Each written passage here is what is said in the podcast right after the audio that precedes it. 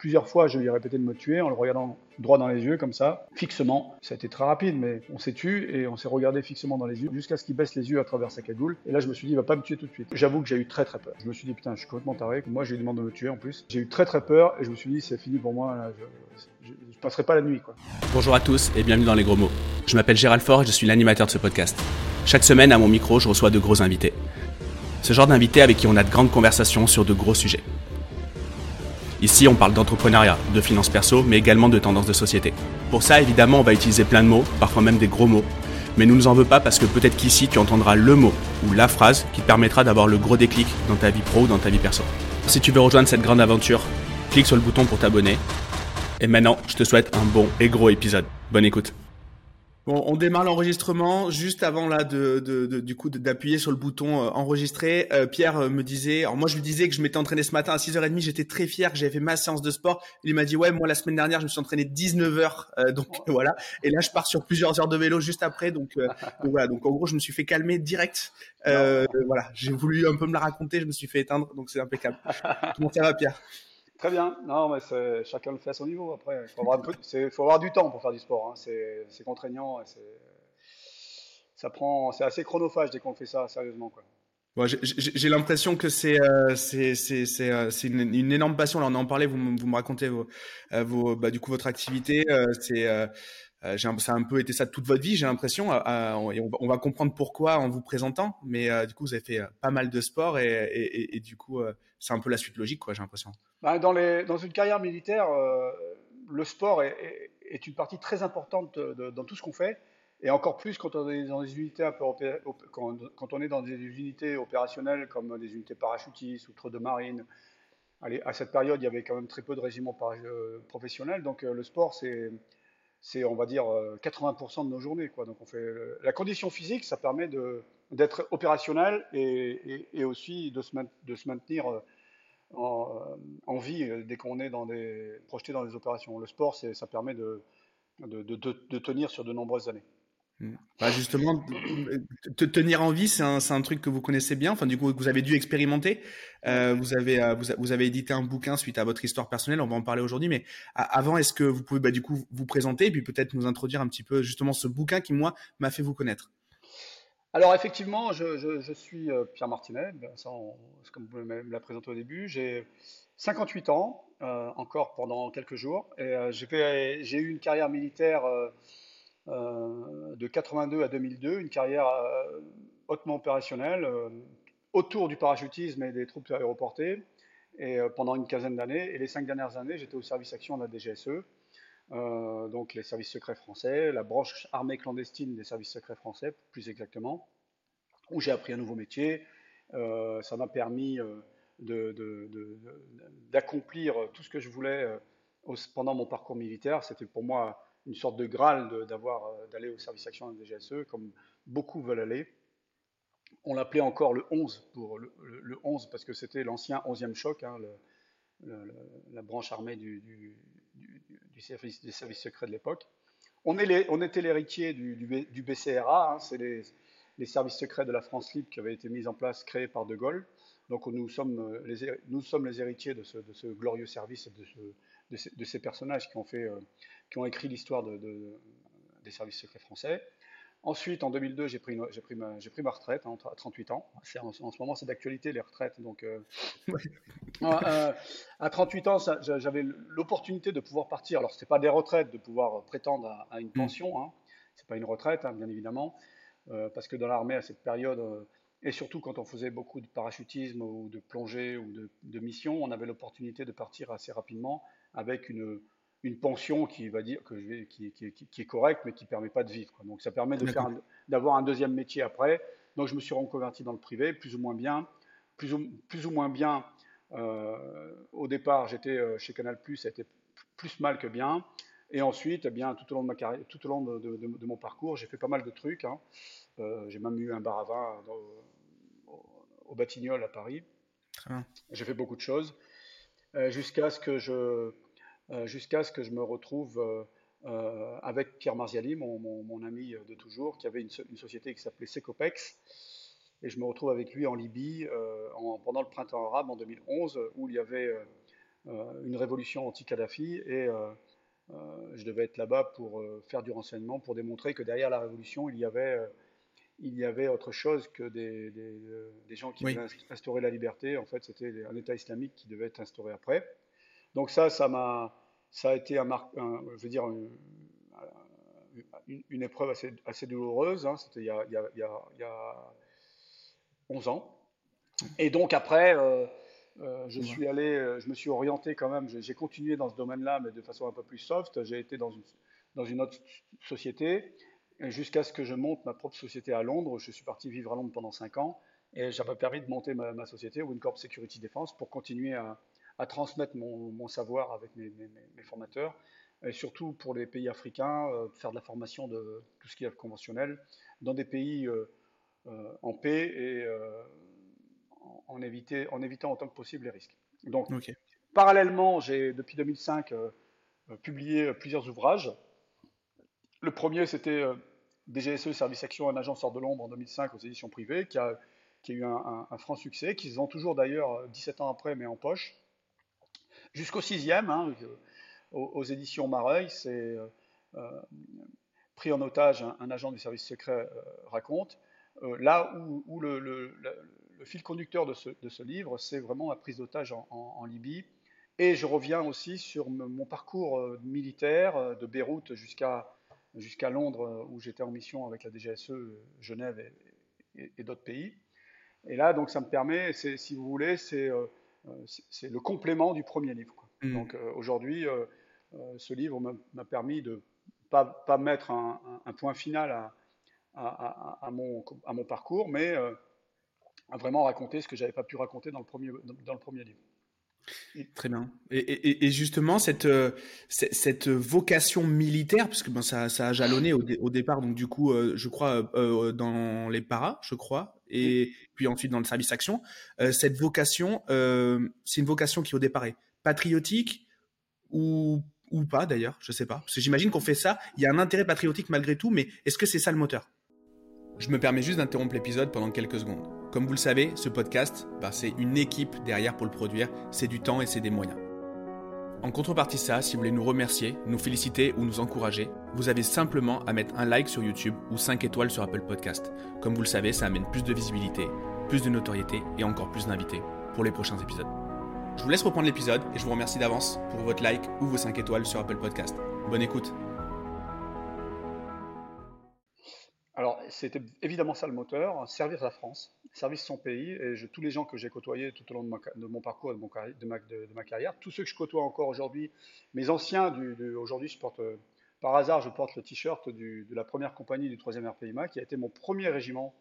C'est le, régiment, le 3e régiment parachutiste d'infanterie de marine qui est basé à Carcassonne. Donc, ça a été mon premier régiment dans lequel j'ai servi de 82 à 90 avant de partir outre-mer. Et pour répondre euh, euh, complètement à votre question, ma motivation première, c'est servir mon pays. C'est, euh, si vous voulez, c'est un peu euh, un ADN chez, nous, c'est qu'on a tous servi notre pays, mon grand-père, mes grands-pères, mon père, mes, oncles, mon beau-frère, mes cousins, on a tous servi notre pays. Et euh, on a ça en nous. Et il y a aussi un moteur dans cette démarche-là, c'est l'action, l'adrénaline, qui a été tout au long de ma carrière, comment dirais-je, à côté de moi et toujours avec moi aujourd'hui. Mmh, c'est très clair. Et, du coup, euh, et, donc ça, c'est vraiment, euh, vous le dites, c'est vraiment quelque chose qui, euh, qui, se, qui, qui, est assez commun parmi tous vos, vos frères d'armes et, et, tout ça. Mais alors, du coup, au niveau du recrutement, j'imagine, parce que moi, c'est le, le, le, gros sujet. donc, on, on, on, accueille beaucoup d'entrepreneurs. Et moi, quand on parle de, de, de, de l'armée, quand on parle de, du service action, je vois derrière le recrutement, parce qu'il y a déjà plein de fantasmes derrière le recrutement d'un agent, j'imagine. Et donc, je me dis qu'est-ce qu'on peut en tirer pour nos entreprises plus plus traditionnelles, plus plus classiques euh, sur ce recrutement. Il n'y a pas justement euh, est-ce que euh, est-ce qu'il y a des des excès de patriotisme qui en font des chiens fous ou pas du tout? Comment c'est géré euh, quand voilà quand on a quand on a des gens peut-être un peu trop passionnés, un peu trop pour être pour être pour, pour tenir certaines certaines situations? Je sais pas. Est-ce que ça c'est c'est un risque qu'il y a quand, quand il y a cet élan patriotique qui est trop fort? Alors moi, je préfère des gens qui sont un peu trop passionnés que des gens qui ne sont pas passionnés du tout. Parce que les gens qui ne sont, pas qui sont, qui sont pas passionnés, il faut les tirer vers le haut pour essayer de leur, leur, inculquer une certaine passion, une certaine envie. En revanche, les gens qui sont très passionnés, il suffit juste de les freiner un petit peu ou de les cadrer pour avoir ce qu'on veut. L'être humain, c'est, on en fait ce qu'on en veut, c'est, comme une, voiture, il suffit d'accélérer sur, le, sur, la, sur la pédale de droite pour les faire avancer. On en fait ce qu'on en veut, qu'ils soient en, en, costume, en tenue de sport, en treillis ou, ou, autre. On en fait ce qu'on en veut. Alors, votre expression chien fou, ces gens-là ne restent pas dans l'armée. Les, chiens fous, ils sont écartés, c'est des gens qui ne sont pas euh, fiables, euh, sur lesquels on n'arrive pas à, se projeter. En général, ils viennent euh, chercher quelque chose qu'ils ne trouveront jamais. Hmm. Et ces gens-là se trompent, en fait. Bien souvent, ils se trompent, et au bout de 2-3 ans, maximum 5 ans, ils s'en vont. Et on ne les retrouve plus jamais. Après, ces gens-là, on peut les retrouver dans le civil, euh, moi, c'est ce que j'appelle les frustrés et les mythomanes. Donc ces gens-là, on les met de côté. Et il y en a beaucoup. En revanche, tous ceux qui font des carrières longues avec une, réelle stabilité, une réelle structure d'esprit physique, dans une entreprise, c'est du bonheur. Parce que j'ai été aussi dans les entreprises, j'ai recruté beaucoup. Et euh, quand j'avais affaire à un ancien militaire, on parlait le même langage. Ponctualité, effort, euh, engagement, parole donnée, tous ces trucs-là, on n'avait pas besoin de, leur expliquer. Et dans une entreprise privée, aujourd'hui, euh, qui n'a rien à voir avec mon ancienne, mon ancienne vie, euh, ce qui, m'a le plus étonné, c'est ça. C'est des gens qui se plaignent tout le temps, des gens qui sont toujours contre, des gens qui ont toujours un discours négatif, des gens qui ne sont pas ponctuels, etc. etc. Je schématise, hein, c'est pas la majorité. non, mais c'est... Bien, bien, bien, bien, évidemment. Mais moi, c'est ce qui m'avait frappé tout de suite, c'est les mecs sont jamais à l'heure. Les mecs sont toujours... Que, quel que soit le, le, le propos, le, la proposition, ils sont contre, etc. etc. Discours négatif, je, trouve que c'est un discours qui est, qui, est, qui est, ambiant, qui est en France, pour avoir vécu dans beaucoup de pays. Je trouve qu'en France, c'est un peu ce qui, ce qui, ce qui encore plus aujourd'hui. Euh, la, période, la, période valide ce que vous êtes en train de dire. oui, oui, moi je trouve que les gens, les gens passent, temps passent leur temps à être contre et à être négatif. Ils mettent beaucoup d'énergie à être contre et à être négatif, et s'ils mettaient cette énergie à être pour et être positif, je pense que ça marcherait beaucoup mieux. Voilà. Mais dans une entreprise, je pense que le recrutement euh, d'anciens militaires, euh, c'est un atout, c'est très positif pour une entreprise, quelle que soit l'entreprise. Hein. Euh, j'ai l'impression, là, bah, bah, du coup, pour fréquenter beaucoup d'entrepreneurs, en accompagner également pas mal, que le savoir-être prend le pas maintenant sur le savoir-faire puisqu'on voit, il y a des technologies qui nous permettent d'apprendre des choses très rapidement, voire même de nous éviter de les apprendre et directement nous le nous le pré-mâcher et nous le et, par contre le savoir-être ça on ne pourra pas le remonter. Euh, c'est voilà. Donc, euh, donc, euh, et, c'est exactement ça. Le savoir-être est déjà acquis bien souvent par des gens qui ont fait X années dans, dans des régiments, dans l'armée. Ils ont un savoir-être qu'on retrouve difficilement dans le privé parce qu'il y a quelque chose qu'on ne retrouvera jamais dans le privé. C'est ça, ça on n'y peut rien, c'est la vie. C'est que tous ces gens la plupart d'eux ont eu, des parcours opérationnels, hein, parce que depuis 15-20 euh, ans, avec toutes les guerres qu'il y a eu, a, sur le globe, le globe, ils ont participé à toutes ces guerres. Et il y a quelque chose qui, va les transformer, c'est qu'ils ont été côtoyés à la mort. Côtoyer à la mort ou donner la mort, ça transforme l'individu, ça le transforme intellectuellement, ça le transforme psychologiquement, et bien évidemment, ils ont un savoir-être qui est tout à fait différent. Ça ne veut pas dire qu'ils sont meilleurs que les autres, ça veut dire qu'ils ont une autre approche du, problème, ça veut dire qu'ils ont une autre approche des journées, ça veut dire qu'ils euh, ont une, une, tendance à moins paniquer que les autres ou à moins s'en faire que les autres parce que eux, ils ont côtoyé euh, l'acte ultime. Et ça, c'est un atout incroyable. Et, du coup, ouais, je ne sais pas comment on peut le transposer à des euh, à, une, secrétaire comptable qui a peut-être pas fréquenté ça, mais euh, j'ai l'impression aussi, on en parlait tout à l'heure, le, patriotisme. S'il y a une valeur commune dans le dans, la boîte, logiquement, ça permet aussi de rallier aussi les troupes entre guillemets, de rallier ses collaborateurs là-dessus. Et donc, euh, et, le problème, c'est que les valeurs de boîte en ce moment, on en entend beaucoup parler, mais c'est souvent du, comme on dit, du bullshit. Et, donc, mais je pense qu'il y a il y a ce besoin de, de valeurs communes parmi les collaborateurs. L'appartenance L'appartenance, c'est ce qui est primordial. Donc, quelle que soit, la société, l'entreprise, l'équipe de foot, de, de, volley, de basket, de ce que vous voulez, l'appartenance. Être fier d'appartenir à. Et pour être fier d'appartenir à, c'est pas uniquement avec le salaire ou les gains. C'est ce qu'on peut inculquer, c'est euh, l'esprit d'équipe, être soudé, montrer l'exemple, manager par euh, l'exemple, manager en étant authentique, sincère, exemplaire et, susciter l'adhésion. Susciter l'adhésion, c'est pas euh, imposer l'adhésion. La cohésion, ça, ça ne s'impose pas, ça ne se décrète pas. C'est une affaire de longue année, de, de, longue distance, et surtout par l'exemple. Hmm. Oui, c'est une conséquence. Voilà, on ne... ouais, Et, et, pour répondre concrètement, une secrétaire, euh, évidemment, pas, elle n'a pas été en Afghanistan, au Mali ou, ou, autre, ou à Beyrouth, ou ce que vous voulez. Cependant, si elle a l'impression de faire partie de la chaîne de la, chaîne de la réussite globale, eh bien, elle va, elle va se sentir fière de ce qu'elle fait.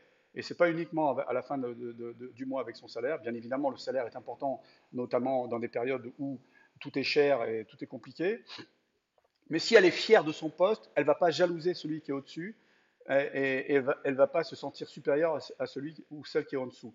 Donc l'importance, moi, dans, tout ce que j'ai pu faire dans les séminaires de collection que j'ai pu organiser, c'est de se sentir euh, fier de ce qu'on fait, euh, fier de sa boîte, et ensuite apporter, son, apporter sa, petite pierre à l'édifice et être acteur de la réussite globale. Et ça, c'est très important, et on peut, la, on peut, on peut facilement euh, transformer une, structure en, en, organisant des petits trucs, des petits séminaires de cohésion, très simples, où les gens vont un petit peu transpirer ensemble, vont un petit peu se parler autrement qu'à la machine à café. Et mm. ça, vous allez voir petit à petit, la transformation de la, structure, les gens ils vont avoir une autre attitude, ils vont être un peu plus euh, sincères et authentiques entre eux, et ça va être, euh, et, ça, va, ça, va, ça va être différent au quotidien. C'est pas uniquement en, en, faisant des pots le soir ou en, sortant des bouteilles. Ça pour moi c'est du, du, ça vaut rien. Il y a une mm. phrase qui m'avait, qui m'avait marqué dans une entreprise qui était un petit peu en difficulté, et un des directeurs m'avait dit euh, exactement Là, en ce moment, euh, ça va mal dans l'entreprise, donc il n'y a pas de cohésion. Mais quand ça ira mieux, il y aura de la cohésion. Alors j'avais dit, attends, je, vais t'expliquer. Mm. C'est l'inverse en fait qu'il faudrait. Mm. C'est quand ça va mal qu'il doit y avoir de la cohésion et pour que ça aille mieux et pas l'inverse. Donc pour ça, il faut que quand ça va bien, travailler sur les éventuels moments où ça ira moins bien. Et ça, ça se, fait, ça se fait très facilement en fait.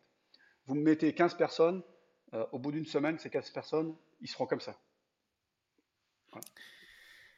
Euh, c'est très clair. Et, du coup, vous, votre recrutement, quand vous passez euh, donc de, de, militaire à, à, agent, je ne sais pas comment, agent secret, je ne sais pas, euh, enfin, quand vous passez à la, DGSI, DGSE, pardon, comment ça se passe? Quelles sont les, les étapes? Parce qu'en fait, c'est très fantasmé tout ça. Est-ce que est-ce qu'il y a justement un, est-ce que est-ce que le process est le même d'ailleurs pour tous les types d'agents? Ou vous, en étant militaire, peut-être que c'est peut-être différent C'est différent pour les militaires parce que le service action à la DGSE est composé uniquement de militaires. Et c'est différent pour les, pour les militaires de la DGSE parce que la, DGSE, c'est euh, aujourd'hui, je crois qu'ils sont à peu près 7000. Hein. À l'époque, on était 5000, mais ça a vachement. Ça, ça, a grossi après les attentats de 2015, il y a eu beaucoup plus de, recrutement. La DGSE, c'est à peu près deux tiers de civils, un tiers de militaires. Les civils, c'est, ce sont des, des recrutements par concours catégorie A, B, C. En ce moment, je crois Comme un fonctionnaire classique, quoi. Comme un fonctionnaire classique. Aujourd'hui, je crois que la DGSE recrute pas mal de, linguistes, informaticiens, etc., etc. En revanche, quand on est militaire, on fait ce qu'on appelle une demande de mutation. C'est un formulaire qu'on remplit euh, à une période donnée dans l'année. Et on fait une, euh, demande de mutation au sein de, du, du, service action qu'on appelait CIRP, Centre d'instruction des réserves parachutistes, ça s'appelait ou de la DGSE, euh, la centrale à Paris. Ensuite, il y a une première partie qui, va être sélectionnée sur dossier. Alors tous les gens qui ne correspondent pas, bah, ils, sont, mis de côté. Ceux qui correspondent, on va les garder. Alors ceux qui ont fait des, euh, demandes pour être nageurs de combat, ils vont rentrer dans un autre cursus, par exemple, qui est très long, qui est deux ans. Ceux qui font une demande comme moi, on va dire plus traditionnelle, eh bien, euh, on, est convoqué à, à, à l'état-major du, service action qui se trouve euh, en banlieue parisienne, du côté de Romainville. Et là, pendant 3-4 jours, on va subir euh, plusieurs tests. Tests de culture générale, tests d'anglais, tests de français, tests de maths, tests psychotechniques, tests psychologiques, etc. etc., etc., etc. Ensuite, euh, on passe devant un psy, on passe devant une commission, une commission de recrutement pour connaître nos, comment dirais-je, euh, nos motivations. Et tous ceux qui, il y en a beaucoup qui se font écarter euh, parce qu'ils arrivent en disant moi je veux, je veux casser du machin, je veux, je veux aller tuer des. Voilà, merci, au revoir, on vous rappellera. Il y en a beaucoup qui sont dégagés comme ça parce qu'ils n'ont pas la, carrure. Ensuite, une fois que ces, tests sont, passés, on a, nous, on n'a aucune, aucune nouvelle, on ne sait rien en fait, hein. personne ne sait. Euh, ceux qui sont retenus vont subir une enquête de sécurité par, euh, la, par la sécurité militaire. Hein. Et euh, là aussi, il y en a pas mal qui sont éliminés, hein, ceux qui ont des, de la famille dans le grand banditisme, ou qui ont eu de la famille dans le grand banditisme, ou qui ont de la famille, à l'époque c'était tout ce qui est Al-Qaïda, GIA, donc ceux qui avaient de la famille en Algérie, etc., etc., sur lesquels on pouvait faire pression, ben, ils sont écartés ici. Enfin, euh, il, y a eu, il y a ceux qui ont fait des chèques sans provision, ceux qui ont eu des démêlés avec la justice, tout ça, ça, écarte, ça écarte, ça écarte. Et ceux qui sont retenus sont convoqués. Alors, euh, moi, mon, mon, cursus, ça a pris deux ans hein, pour, euh, pour, Ah ouais. ouais, c'est long. Hein. Donc, au mois d'août de, de l'année 97, j'ai été, j'ai reçu ma convocation quelques mois avant, 4-5 mois avant, et ensuite, eh bien, on arrive on arrive, euh, ceux qui sont affectés à, à donc au, centre parachutiste d'entraînement spécialisé, ceux qui sont affectés à CERCOT, eh on va commencer ce qu'on appelle le, cycle long euh, pendant presque un an euh, pour apprendre une nouvelle vie, un nouveau métier et commencer à petit à petit démilitariser certaines personnes. Parce que le service action étant composé essentiellement de militaires, donc on est tous parachutistes, hein, tout le monde est breveté para, mais on travaille en civil, mais on apprend des métiers civils.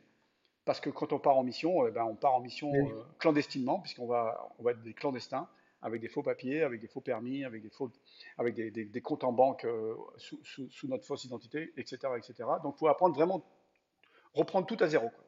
Tout ce qu'on avait appris avant, on le met de côté et on, repart sur une nouvelle, euh, sur une nouvelle vie. Et est-ce que du coup euh, vos, vos, nouvelles vies, elles se rattachent à des compétences que vous avez déjà pu avoir, des affinités? Je sais pas s'il y a quelqu'un qui a fait un bac L ou je sais pas quoi avant d'être militaire, il peut peut-être prétendre être un faux prof de français ou quelque chose comme ça? Exactement. Ok, d'accord. Exactement.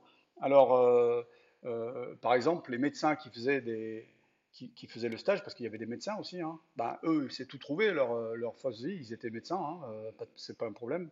bien évidemment, ceux qui si ceux qui, comme moi, n'avaient pas des compétences en médecine, j'allais pas m'inventer une fausse vie de médecin parce que mm. c'est ridicule. Donc euh, chacun trouvait.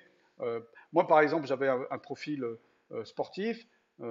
J'étais déjà moniteur parachutiste dans le civil, dans l'armée. Donc ça aurait pu être une, une, de mes compétences. Mais trop proche de ce que trop proche de, notre, métier. Donc j'avais choisi un métier qui, qui, qui, était un peu plus éloigné, qui était maître d'hôtel en freelance, ça me permettait de partir à l'étranger, mais j'ai appris ce métier.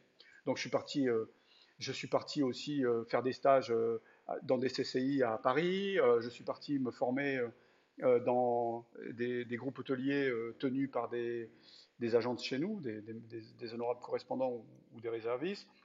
mais sous la légende déjà, sous le, votre, votre nom de... Sous ma légende, sous mon nouveau nom, avec mes nouveaux papiers, je partais réellement avec... mais le, mais le, celui qui me recevait connaissait. Oui. Parce que celui qui me recevait travaillait pour le, dans la même boîte que moi, mais comme honorable correspondant ou réserviste. Donc lui, c'était un honneur pour lui de recevoir un véritable agent et de pouvoir le former. Et moi, j'étais euh, j'étais bien parce que j'apprenais un vrai métier euh, avec une, une vraie personne, jusqu'à ce qu'on pouvait, je pouvais même avoir un numéro de sécurité sociale avec, parce qu'il aurait pu m'embaucher. Euh, on peut, on peut aller jusque là. D'ailleurs, on va jusque là parfois, dans certaines légendes qui sont, qui sont très lourdes. et ensuite, eh bien, ça me permet de voyager. Donc, ça me permet de, voyager, ça me permet de, louer un appartement à Paris euh, parce que j'ai besoin d'un pied-à-terre à Paris, etc., etc., ouvrir un compte en banque, etc., l'alimenter, etc., faire vivre ma légende, comme on dit dans le jargon. Et donc, partir en mission, c'est partir d'Orléans où j'habitais, avec ma vraie vie, arriver à Paris euh, euh, où, se trouvait le, bureau de sécurité du, service action à DGSE, on changeait nos papiers, on, déposait notre vraie vie, on prenait notre fausse vie, et on pouvait partir en mission comme ça. Juste avant, on subissait une batterie de questions, de tests pour savoir si on était capable de répondre à ce qu'on appelait un, interrogatoire de simple police. Ça veut dire qu'on me demandait, euh, on me posait des questions, des questions toutes bêtes sur ma, sur ma fausse vie. Quoi.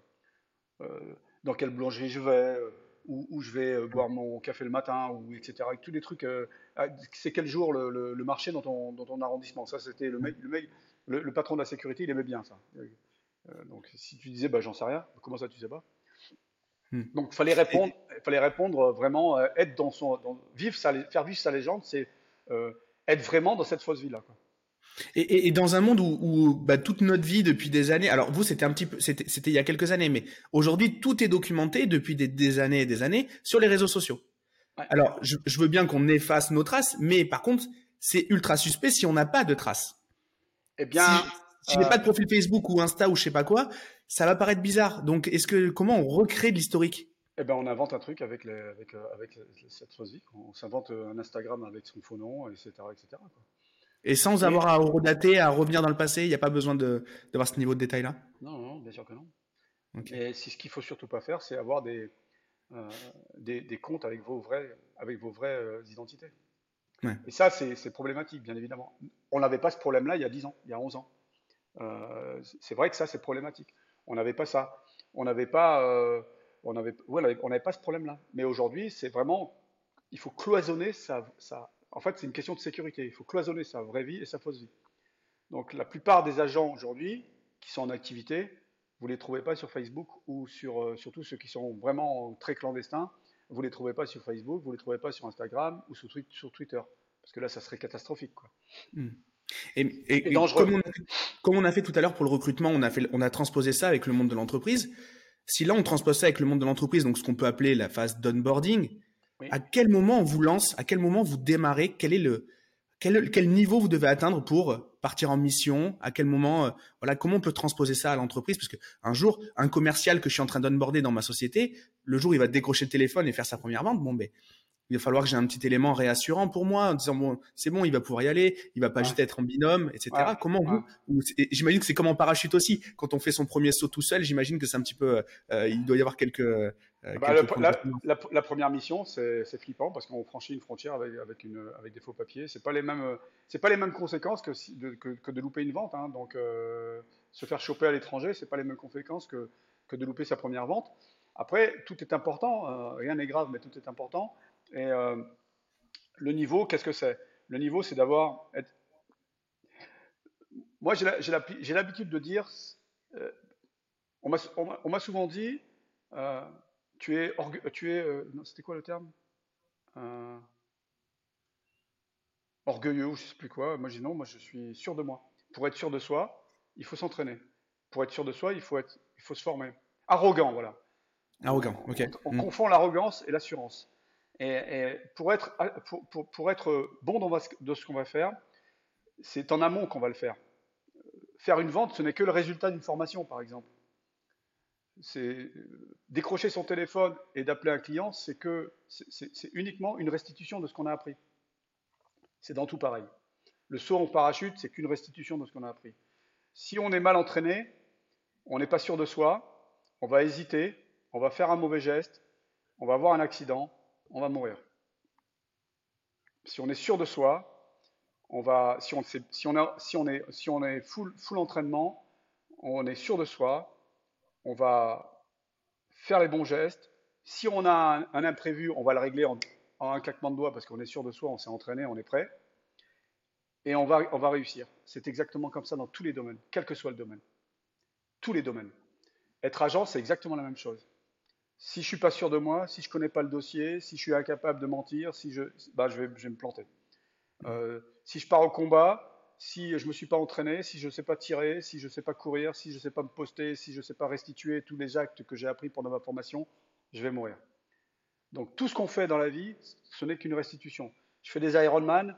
Un Ironman, c'est pour, pour quelqu'un comme moi, c'est 13-14 heures d'effort, 12, 12 heures quand, quand, quand, ça va, quand ça va bien. Si je me suis pas entraîné, je vais mourir. Donc, euh, tout, tout, tout n'est que restitution, en fait. Et il n'y a, a qu'une chose qui compte, c'est l'entraînement, l'entraînement, l'entraînement, être sûr de soi, être euh, prêt, prêt à. Quoi. Et ça, et, quel et, que soit le domaine. Et ça, vous pouvez le faire parce que c'est vous qui entraînez. Quoi.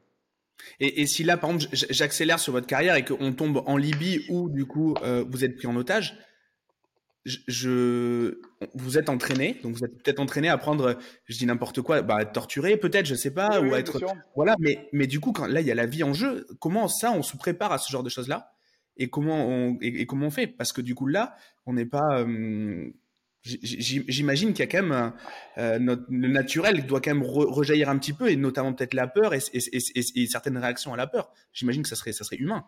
Alors, ça tombe bien parce que euh, je vais en parler demain soir de ça et euh, euh j'étais avec des personnes qui n'avaient pas de parcours militaire, qui ont subi, subi, subi, subi. Et c'est pas, pas une critique, hein, c'est surtout pas une critique. Ils ont subi, ils ont subi, ils ont subi, ils ont très mal vécu, et ça a été très difficile, très difficile après, pardon. Avec mon parcours militaire, opérationnel, hein, parce que j'ai eu un parcours quand même assez opérationnel dans l'armée, j'étais instructeur commando, etc., etc., plus, tout ce que j'ai pu faire euh, après au service. Et, donc, ma, réaction a été différente. J'ai eu très peur, j'ai eu très peur de mourir, mais ma réaction a été différente. C'est-à-dire que très vite, euh, je me suis recentré dans ce que je savais faire. Très vite, euh, mon passé m'a aidé à, réfléchir, à tenir, à, leur rentrer dans la gueule quand il fallait leur rentrer dans la gueule, entre guillemets, jouer avec eux un peu, même si, euh, même si c'était violent. Et tout ça, ça m'a permis de me recentrer, de me recadrer et d'être concentré jusqu'à jusqu'à jusqu'à ce, ce, que je sois totalement libéré, d'être sûr d'être en vie. Eh bien, ça, ce sont tous ces actes-là sont revenus naturellement parce que pendant 20 ans, en fait, plus que 20 ans, parce que même, même depuis que je suis sorti du service, ou, de mes 20 années dans l'armée, euh, j'ai toujours été comme ça. J'ai toujours été euh, entraîné, euh, prêt intellectuellement, psychologiquement, physiquement, même maintenant, à, presque 59 ans, je suis toujours en, pleine possession de mes moyens physiques et psychologiques. C'est un entraînement de tout le temps, c'est une certaine façon de vivre. Parfois, ça peut être fatigant pour, pour des personnes qui, sont, qui me côtoient au quotidien. Mais moi, j'ai toujours, toujours eu l'habitude d'être comme ça. Si je m'assois, ben, c'est foutu. Quoi. Si je me, si m'assois, si je me laisse aller, c'est mort. J'essaie d'être toujours comme ça. Après, c'est pas facile tous les jours, mais euh,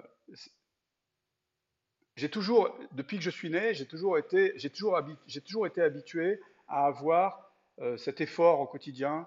Euh, ces objectifs parfois surdimensionnés que je me fixais, etc. etc. J'ai toujours un pas, encore un pas, et j'avançais toujours comme ça. Donc en Libye, ça m'a aidé à 200%. Pour partir, pour ressortir, ça m'a aidé aussi. Pour me reconstruire, ça m'a aidé aussi, même si j'ai été obligé de faire appel à des spécialistes, hein, des médecins psychiatres spécialisés dans, dans le, dans le post-traumatique. Il n'y a rien de déshonorant là-dessus.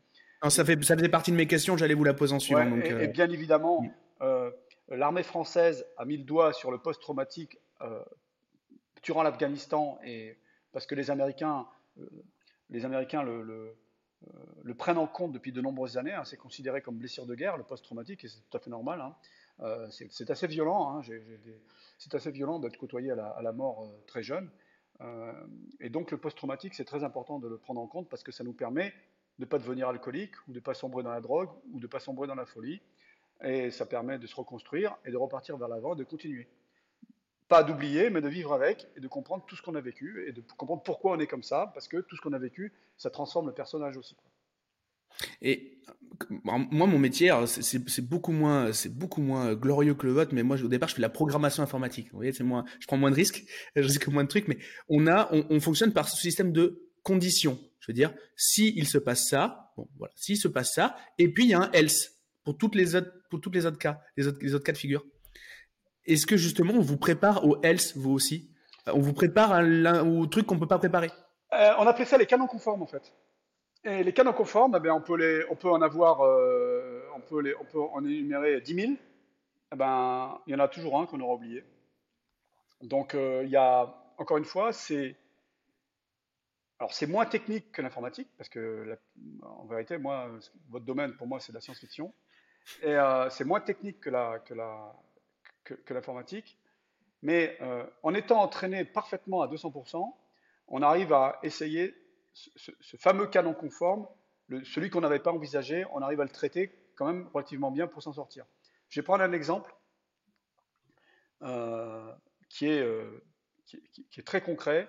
C'est pour rendre hommage à quelqu'un qui, a été, été tué, qui s'appelle Denis Alex, c'était son, nom de guerre à l'époque du service action de la DGSE, qui était détenu par, des groupes terroristes en, Somalie, les Shebab. Il a, vécu euh, trois ans d'enfer. Et euh, lorsque les, commandos du service action de la DGSE sont allés le, libérer. Ils ont préparé en amont, mais comme on peut jamais préparer. Quoi. Ils ont préparé tout. Ils ont, ils ont, ils ont fait des maquettes du, de, l'endroit où ils étaient, il était, il était détenu. Quand ils déménageaient, ils refaisaient les maquettes. Ça a duré des mois et des mois et des mois. Ils ont tout envisagé. Sauf une chose. Sauf une chose, c'est que le drone qui était en, le, drone qui, était en, le drone américain qui les aidait à ce moment-là, qui prenait en vidéo en direct le, lieu, eh bien, il n'a pas pu euh, visualiser quelqu'un qui dormait sous une bâche. Et cette personne-là, ils ont buté dessus et, ça, a donné l'alerte. L'effet de surprise était, perdu et ils ont eu un contact très violent avec l'ennemi. Ils n'ont pas réussi à, sauver euh, Denis Alex, qui a été tué sur place, et ils ont perdu deux personnes dans, le, dans, cette, dans cette opération. Et donc, ils avaient, les gens étaient extraordinairement bien préparés. C'était des mecs euh, de très grande valeur, ceux de Perpignan, mais ce, cas-là les a, les a mis dans le, dans, dans, l'échec, entre guillemets, parce que la, mission était de le sortir vivant. Et voilà, ils ont dû s'adapter, ça n'a pas fonctionné, mais euh, pour répondre concrètement à votre question, il n'y a qu'une chose qui peut nous permettre de s'adapter à quelque chose qu'on n'avait pas prévu, c'est la formation, l'entraînement, l'entraînement, l'entraînement et l'entraînement. Et, quand vous faites enlever, euh, dans votre tête, c'est quoi vous, vous, dites quoi? Euh, Déjà, est-ce que de temps en temps, il nous arrive des choses, on dit putain, ça devait arriver, c'est maintenant. Bah, Est-ce qu'il se passe là dans votre tête? Ouais, ouais, je quelques secondes avant, je sentais un, truc euh, qui, qui allait pas. Il y avait de l'électricité dans l'air, il y a un truc qui allait pas. J'étais énervé, ça allait pas quoi. Et quand on se fait enlever, quand les gens nous tombent dessus avec, euh, armés jusqu'aux dents, cagoulés, kalachnikov, euh, bitube de, de, 12-7 face à nous, ils nous jettent au sol. Ils tuent Pierre Marziali à côté de moi, qui était contre moi, épaule contre épaule. Ils tuent, et puis dans ma tête, je me dis, c'est fini. Quoi. Je ferme les yeux, j'attends d'en prendre une. Euh, je pensais que c'était qu'on nous enlevait pas, mais je pensais qu'on nous abattait dans le, qu'on nous, exécutait dans la rue. Donc là, je ferme les yeux, allongé sur le sol, les mains sur, le, sur, la, sur, la nuque, parce que c'est comme ça qu'ils nous ont demandé de nous mettre. Et, et j'en ai pas, il n'y a pas eu de deuxième coup de feu, donc j'ai ouvert les yeux, j'ai vu des inscriptions en arabe sur, le, sur, la, sur les véhicules qui venaient de nous, duquel venait de sortir ce groupe. Donc là, ça a été très vite. Ils nous ont relevés, euh, bousculés, frappés, attachés les mains dans le dos avec des serflex, mis des, bandages sur les yeux pour pas qu'on voit, ils nous ont jetés dans les véhicules. Donc là, tout de suite, euh, ma première réaction, après avoir euh, vu Pierre Marzali être jeté dans le pick-up comme un vieux vulgaire sac à patates. Et, pour recontextualiser, c'était pas juste un collègue, c'était aussi un ami, je crois. Hein. C'était un de vos amis. Ah bah, c'était Pierre, on se connaissait depuis toujours. En fait, on avait été caporal en chambre, caporal chef, sergent, on était dans la même section, on a servi au Tchad, au Liban, on était proches parce qu'on était du même village, pratiquement du même village euh, dans le Var, il était de Bord-les-Mimosas, j'étais de Pignan, juste, euh, on avait très peu de distance entre nous. Donc on était, on était, on était vraiment amis, puis c'était quelqu'un avec qui je m'entendais très bien, euh, c'était un bon vivant, c'était un, ancien rugbyman d'ailleurs, il, avait été en équipe de France cadet, je crois, ou un truc, ou junior, non cadet je crois. Donc c'était vraiment un grand gaillard qui était. Euh, je me moquais souvent de lui parce qu'il courait pas très vite, mais il était costaud, donc c'est pour ça. Donc euh, c'était quelqu'un qui était. C'était vraiment un ami, quoi. Donc quand il a été grièvement blessé, je pensais qu'il était mort, hein, parce qu'il est, est parti dans des râles tout de suite. Donc une fois qu'on l'a vu jeter dans, le pick-up, je me disais bon, il est mal barré. Enfin, on était vraiment inquiet, mais je savais pas qu'il était mort. Donc ensuite, dès l'instant où je me suis retrouvé euh, assis dans le, véhicule euh, euh, où ça gueulait, machin, on a commencé à partir, je me suis tout de suite recentré sur, une chose que j'ai essayé de déterminer, c'est où j'allais. Combien de temps ça allait durer, donc j'ai commencé à compter dans ma tête, essayer de, me recentrer puisque j'étais vivant pour essayer de savoir ce qui allait se passer. Donc tout ça, c'est des choses qui me sont, c'est des actes réflexes, hein, ça c'est pas des trucs, voilà. Et après quelque chose d'aussi traumatisant que de voir son pote euh, du coup euh, du coup prendre une balle, c'est il, faut avoir ce réflexe aussi rapidement. Il, ça s'appelle la survie en fait. Ouais. Oui, parce qu'une fois que une fois que que ça s'est passé, eh bien malheureusement, enfin ou heureusement, on pense à soi parce que on est obligé de, de se ressentir sur, sur, sa personne et essayer de euh, essayer de voir ce qui se passe parce que je ne savais pas ce qui se passait quoi, je, je comprenais absolument rien. Euh, pourquoi surtout? Donc ça a duré quelques minutes de, déplacement jusqu'à ce qu'on arrive, ce qu'on s'arrête et, qu'on nous fasse sortir des véhicules, où on nous enlève le, le chèche, et j'ai vu plein de gens armés, machin, etc., etc. On a été jeté dans les cellules. Et, et très vite, euh, je me suis retrouvé, j'entendais crier, des tirs, j'avais l'impression d'entendre crier euh, Eric, euh, après Fred, ou Georges, je ne savais, plus, je savais plus qui criait. Et je me disais, merde, ils sont en train de se faire torturer, donc ça va être violent. Quoi. et jusqu'à ce que ça m'arrive, jusqu'à ce qu'ils viennent me chercher pour m'amener au, fond du couloir.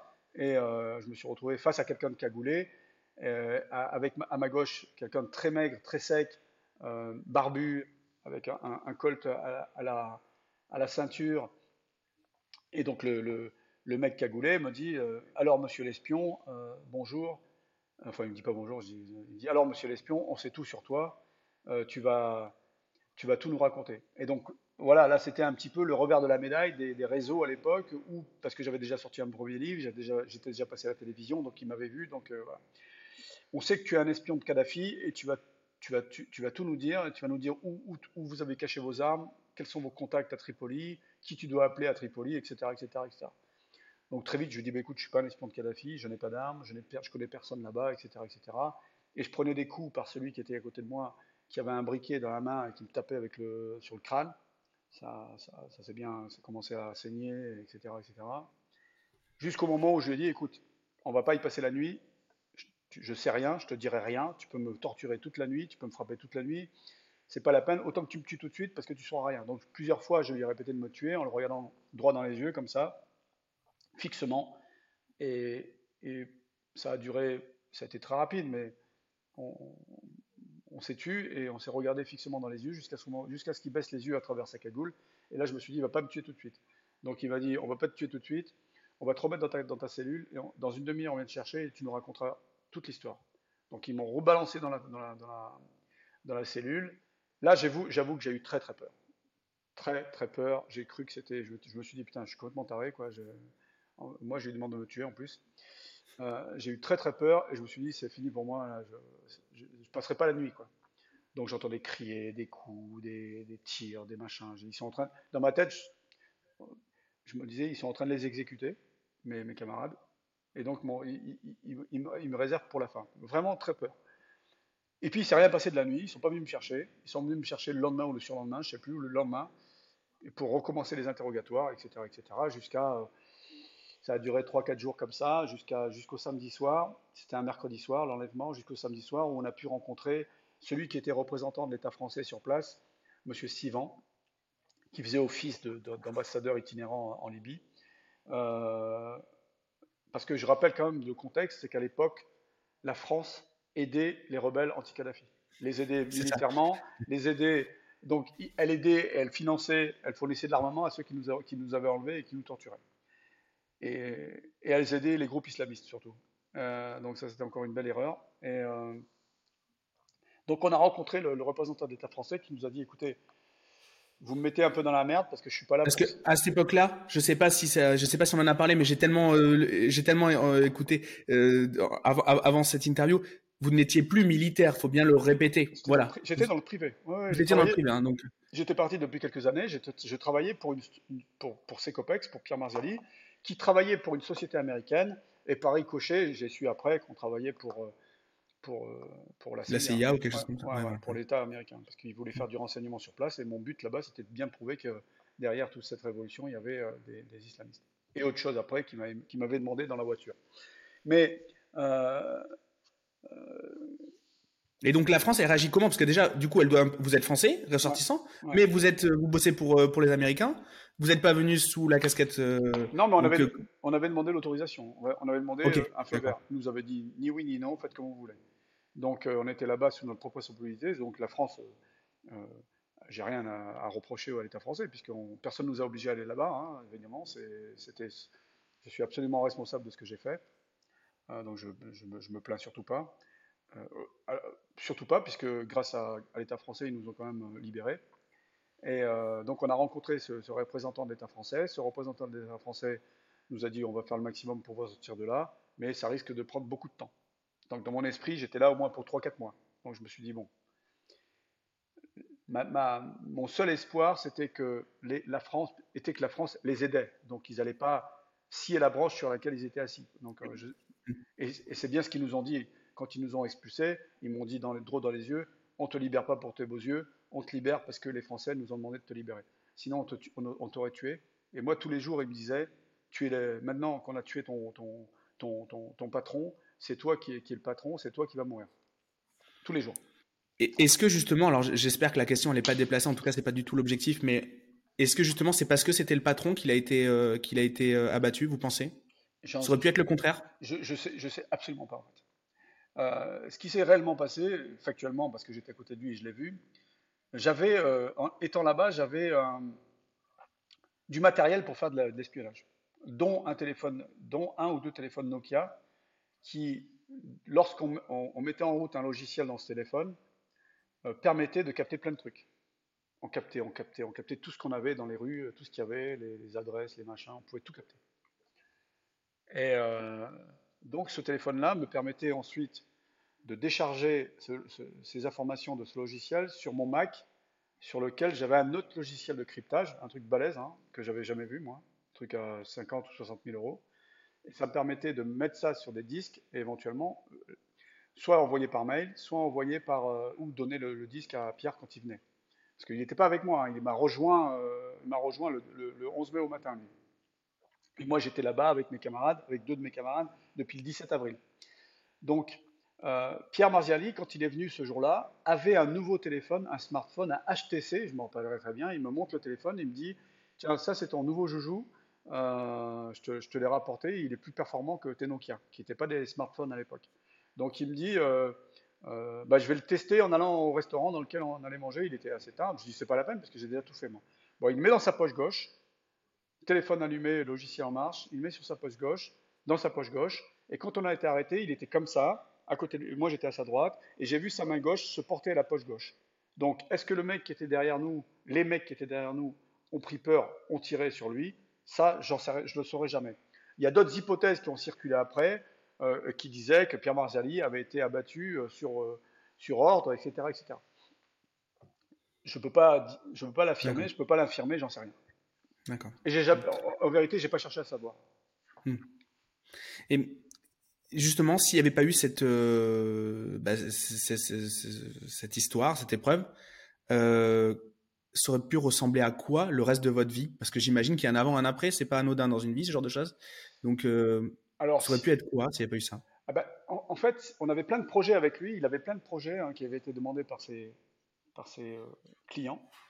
Euh, un des projets qui, avait été demandé euh, par son client, c'était la possibilité de monter une cellule pour exécuter des, chefs, islamistes au, Proche, Proche-Orient et en Afrique, là où la France était, installée. Donc il m'avait demandé si ça, c'était possible à faire. Alors sur le plan technique, bien évidemment, c'était possible à faire. Il faut, de l'argent. Et après, il y a tout ce qui est juridique, il y a tout comment, comment monte, monter une société comme ça. En France, c'est absolument illégal, donc euh, c'était hors de question de le faire en France, etc. etc. Mais là, c'était vraiment... Voilà. En théorie, j'aurais continué à développer avec lui ses COPEX euh, à l'étranger. Et, euh, et ensuite, ça s'est pas fait. Donc j'avoue que quand je suis rentré en France, j'ai mis, j'ai mis quelques, quelques jours, quelques semaines, euh, quelques mois sur off hein, jusqu'à la fin de l'année 2011, hein, mm. donc de mai à, la fin de l'année. Et ensuite, euh, euh, bah ensuite, je suis retourné bosser dans, le même, le, dans, le, même domaine pour une autre boîte. Et j'ai développé tout ce qui était du renseignement, renseignement économique. Ensuite, j'ai développé le service de défense. Et puis, de fil en aiguille, j'ai trouvé que faire de la formation en Afrique était quelque chose d'intéressant parce que l'Afrique est est un, continent que j'aime beaucoup, surtout l'Afrique euh, francophone, hein, où, où j'ai beaucoup servi. Les Africains avec qui, euh, euh, avec qui j'ai bossé, avec qui j'ai partagé beaucoup de choses sont, fantastiques, et puis ça m'a permis de, de, vouloir développer des, mon, ma nouvelle société, Wincorp Security Defense, en Afrique. Donc ma vie, ma vie, elle aurait été, on va dire, euh, pareil qu'aujourd'hui, sauf que, euh, sauf qu'aujourd'hui, euh, avant de mettre les pieds quelque part, bah, je fais vraiment plus attention qu'avant. Ok. Et en ce moment, bah, il y a la, fameuse guerre en Ukraine. on entend parler. Alors moi je dis on entend parler. Genre, évidemment je suis au courant de rien, etc. Je, je, je, je redéblate ce que j'entends naïvement à la télé. Je rate pas la télé, mais on a compris l'idée. Euh, il y a apparemment des sociétés de euh, des sociétés de sécurité qui sont en place, etc. Euh, comment qu'est-ce qui est vrai là-dedans d'après vous et comment c'est structuré ce business de la sécurité? Alors, alors pour, pour, pour, euh, pour, revenir sur l'Ukraine, sur la seule société qui, est, qui, qui apparaît là-bas, euh, c'est Wagner. Hein, c'est la, oui, c'est une, alors, c'est pas une société militaire privée, hein, c'est une extension de l'armée russe, hein, Wagner. Il ne faut pas confondre avec. Euh, en fait, il ne faut pas confondre Wagner et, et, les sociétés militaires privées françaises, américaines, anglaises, qui sont structurées, qui ont, qui ont des qui ont des, des numéros à, l'URSSAF, etc., etc. Wagner, ce n'est qu'une extension de l'armée russe. Pour s'étendre en Afrique, pour l'aider en Ukraine, c'est ce qu'ils ont, ils ont bossé aussi en, Syrie, etc., etc. Les sociétés, le, marché, le business de la sécurité privée a vraiment démarré avec la seconde guerre du Golfe, avec les Américains, où les Américains ont, fait énormément, ont sous-traité énormément de, missions. Des missions de gardiennage, des missions d'escorte, des missions de, euh, de protection de VIP, des missions, euh, après toutes les missions euh, non combattantes comme restauration collective, etc. etc. Mais le, business de la sécurité privée a explosé avec, la Seconde Guerre en, Irak et l'Afghanistan. Et donc les sociétés privées, comment ça se fonctionne? Passent des contrats avec des États. Par exemple, une société qui était, très connue à l'époque, une société américaine qui s'appelait Blackwater, avait un contrat énorme avec le ministère de la Défense américaine. Donc il faisait de l'escorte de convoi, de la protection de VIP, il faisait... Euh, de l'intelligence de, Oui, oui aussi. Ça c'est surtout la NSA qui sous-traite euh, ça. Il faisait bien, bien, évidemment, mais il faisait tout, tout ce qui était au, contact. Et effectivement, les sociétés privées, l'avantage d'une société privée, c'est que ça coûte moins cher qu'un militaire à, long terme. Euh, il y a moins de répercussions sur l'opinion publique quand il y a des, des contracteurs qui se font tuer, comme on les appelait, qu'un militaire, parce qu'on ne les rapatrie pas dans un, dans, un, dans un, cercueil avec le drapeau euh, du pays en question. Il y a moins d'impact sur les populations. Et l'avantage d'une société privée également, c'est qu'on fait un contrat, au bout de trois ans ou deux ans, c'est fini, on n'en parle plus, c'est terminé. Euh, et aussi, une société privée, ça permet de faire bosser beaucoup de monde. Et je me souviens à l'époque, énormément de Français allaient travailler pour des sociétés anglo-saxonnes parce que parce que ben, parce qu'il y avait zéro société euh, privée française qui travaillait là-bas quoi. Ni en et très peu en Afghanistan. Maintenant, il y en a un petit peu, mais très très peu encore, parce que c'est pas dans la culture française. Ça. La sous-traitance à des sociétés privées, ce n'est pas dans la culture française. Parce que dans la culture française, on est encore arrêté au mercenariat, on est considéré comme des mercenaires. Dès l'instant où on travaille, on va travailler en Afrique, même si je fais uniquement de la formation en Afrique, comme je fais, comme j'ai pu faire, je suis un mercenaire. Je ne sais pas pourquoi, mais bon, voilà. Donc, ils ne savent pas faire la différence entre un, mercenaire et une société militaire privée euh, où, on passe des contrats, où les gens sont, sont, sont, sont payés par virement et pas en cash, euh, où euh, voilà, tout est codifié, tout est carré. Quoi. Il y a, on n'est pas armé, surtout. Ok, ah, c'était une de mes questions. Ok, très bien. on n'a pas, d'armes. Alors, les sociétés privées pendant les guerres en Irak et en Afghanistan, évidemment qu'elles étaient armées. Parce que pour faire une escorte de convoi en pays en guerre, si on n'est pas armé, autant rester à la maison. Donc mm. effectivement, là, ils étaient armés pour protéger euh, des, VIP ou des généraux ou etc. dans un pays en guerre. Il faut être armé pour euh, assurer la protection d'établissements ou de camps. Il faut être armé. Donc bien évidemment, euh, dans des pays en guerre, on est armé. Mais si demain je vais faire de la formation au Cameroun pour l'armée camerounaise, je n'ai pas besoin d'être armé. Je vais là-bas avec des, avec des consultants, avec des gens qui travaillent pour moi, qui sont identifiés, qui dorment dans des hôtels, on fait de la formation, mm. dans tel ou tel domaine, hein. et, puis, et, puis, et, puis, et, puis, et puis voilà, quoi. il n'y a pas, de, a pas de, contact, il n'y a pas de guerre, il n'y a pas de... Moi, je me refuse aujourd'hui d'aller dans un pays en guerre pour faire de la formation. C'est très clair. J'aimerais vous poser une question que j'ai posée à, David Corona, qui est donc un ancien du, du GIGN, qui est passé sur le podcast il y a quelques semaines. Je, je lui demandais comment avait été perçu le fait qu'il euh, documente justement sa carrière une fois qu'il l'a stoppé euh, par ses par ses collègues. Et en plus on en voit il y a beaucoup d'anciens euh, euh forces spéciales ou euh, ou BRI ou, ou, GIGN qui qui se mettent à écrire des bouquins, qui se mettent à faire des conférences et qui se mettent à, quand on a la carrière, quand on a, quand on a la retraite à 40 balais, ben là, on a toute notre vie devant nous, donc c'est normal aussi de, de l'utiliser. En plus, il y a des choses, euh, il y a des choses qui sont passionnantes. En tout cas, moi, dès que je vois un contenu sur, euh, sur YouTube, sur, dans vos genres de métiers, je saute dessus. C'est vraiment. Oui, c'est passionnant. Euh, voilà, c'est passionnant. Et, mais comment c'est vu par les collègues qui sont encore en activité ou les anciens qui n'osent peut-être pas le faire? Comment c'est perçu tout ça? Alors, en France, c'est pas, pas toujours bien perçu en France. Parce qu'encore une fois, la, culture française est totalement différente des, anglo-saxons. Il y a un journaliste euh, anglais qui m'a dit, euh, euh, parce que moi j'ai été arrêté quand j'ai fait mon premier livre. Hein. Mon premier livre, j'étais, la, ministre de la Défense a déposé plainte contre moi à l'époque, c'était Michel Alliot-Marie. donc j'ai été arrêté par la DST. Ok, je savais pas du tout. j'ai été arrêté par la DST. J'ai passé 48 heures de garde à vue au sous-sol de, de, la rue Nolaton où, où siégeait la DST à l'époque là où avait été interrogé un terroriste comme Carlos, euh, c'est ce qu'il me disait. Hein. même, même, ouais, d'accord. Même, mm. même, même traitement, enfin, même traitement, entre guillemets, hein. euh, parce que les gens qui, qui m'ont interrogé euh, faisaient ce qu'on leur avait demandé de faire et ils étaient très corrects avec moi. D'ailleurs, même dans, pendant ces 48 heures, je dédicassais des livres, je leur dédicassais des livres. Euh, j'ai été condamné en première instance à 10 000 euros d'amende et à 3 mois de prison, 6 euh, mois de prison avec sursis. On a fait appel, j'ai été condamné à 10 000 euros d'amende pour avoir osé écrire un livre sur mon parcours au sein du service action et dans de l'armée sans demander d'autorisation. Donc, ce qui s'est passé, c'est que euh, une fois que c'était fini, mon livre a continué à se vendre, il se vend toujours je continue à faire des, ouvrages. Je ne suis plus, euh, je ne suis plus comment dirais-je, inquiété. Euh, les forces spéciales qui font ça, euh, il y a, quelqu'un des forces spéciales qui a écrit dans la même maison d'édition que moi, là, qui est très bien aussi, qui s'appelle Louis Saillant, maître de guerre. très, bon, très, très, bon livre, très, très, très, très bien, très, très, bon, très bon personnage également. Bah, sa hiérarchie, il a pas pris. ça a été un peu compliqué avec sa hiérarchie aussi. Alors que ce qu'il faut savoir, c'est que tous ces ouvrages-là, GIGN, RAID, euh, Force spéciale, etc., etc., ça suscite énormément de vocations. Et ça, c'est inestimable, c'est mieux qu'une campagne de recrutement ou un truc comme ça. C'est clair. Voilà.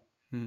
Non, c'est clair. Et, et, alors, et puis euh, quand j'entends parler de vos problèmes de boulot, vos problèmes de bureau, si, c'est pas tout à fait les mêmes que les miens, donc je relativise sur mes problèmes aussi. Exactement, donc je veux dire, exactement, euh, exactement. Euh, voilà, moi quand j'ai un truc qui est bloqué, j'ai un site internet en panne, bon, voilà, on n'a pas tout à fait les mêmes enjeux, donc je relativise sur mes problèmes et donc du coup, donc voilà, sans, sans évidemment, voilà, c'est de l'humour, mais c'est donc ouais, non, non, c'est complètement, moi je, trouve ça très utile. Mais ce qui est bien, c'est de transmettre aussi.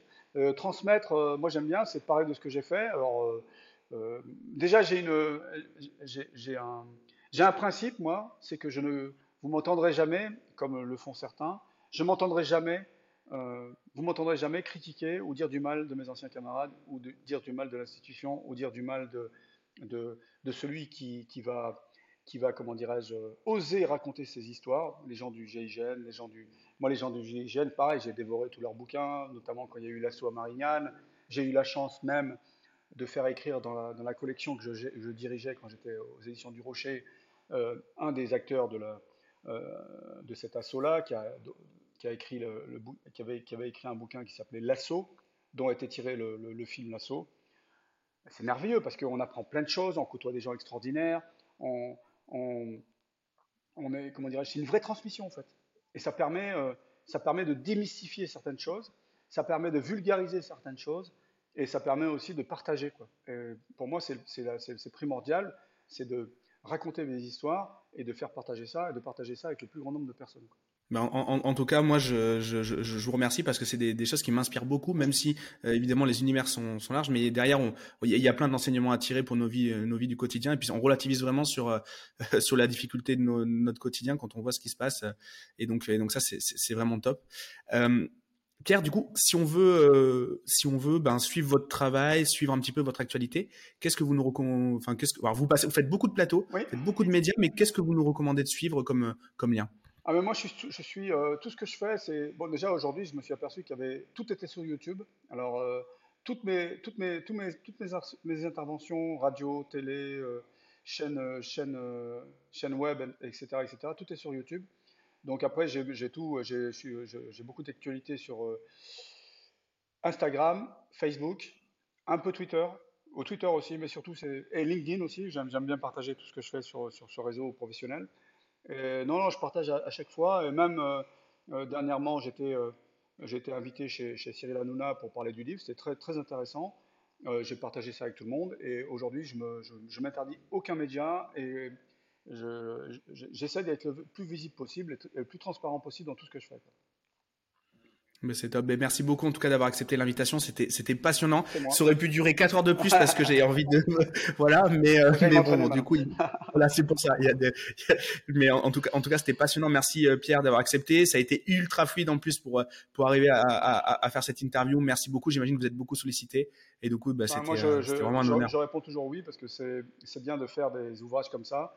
Mais si c'est pour le faire pour soi, c'est pas intéressant. Moi, je le fais surtout pour, pour partager ce que j'ai, mes, mes, ce dernier livre, je l'ai pas dit, mais c'était surtout pour rendre hommage à Pierre Marjali qui avait été tué. C'était, ça faisait ça faisait dix ans que j'avais l'intention de le faire, et grâce à, à mon ami Marc Junia qui, qui m'a aidé à faire ça, ben, on a pu faire ce livre et, surtout l'éditer chez, chez Louis de Mareuil, euh, qui m'a dit oui tout de suite. On mettra le lien aussi pour, euh, pour pouvoir euh, commander tout ça. Super. Merci beaucoup Pierre. Bon entraînement. C'est important. Merci. Et, puis à très bientôt. À bientôt. au revoir. Ça y est, l'épisode est terminé. Si tu es encore là, c'est que l'échange avec mon invité t'a certainement plu. Et la meilleure façon de le remercier, de me remercier, c'est de nous mettre un like ou un commentaire sur YouTube, ainsi que 5 étoiles sur Apple Podcast. Comme je te l'ai déjà dit, ça nous amène de la notoriété et ça nous permet d'avoir encore plus d'invités toutes les semaines à te proposer. N'hésite pas à me suivre et à me contacter sur les réseaux sociaux, je réponds à tous les messages et je suis à ta disposition si tu veux discuter des différents sujets du podcast. J'ai plus qu'à te remercier pour ta fidélité. C'était Gérald. Bonne semaine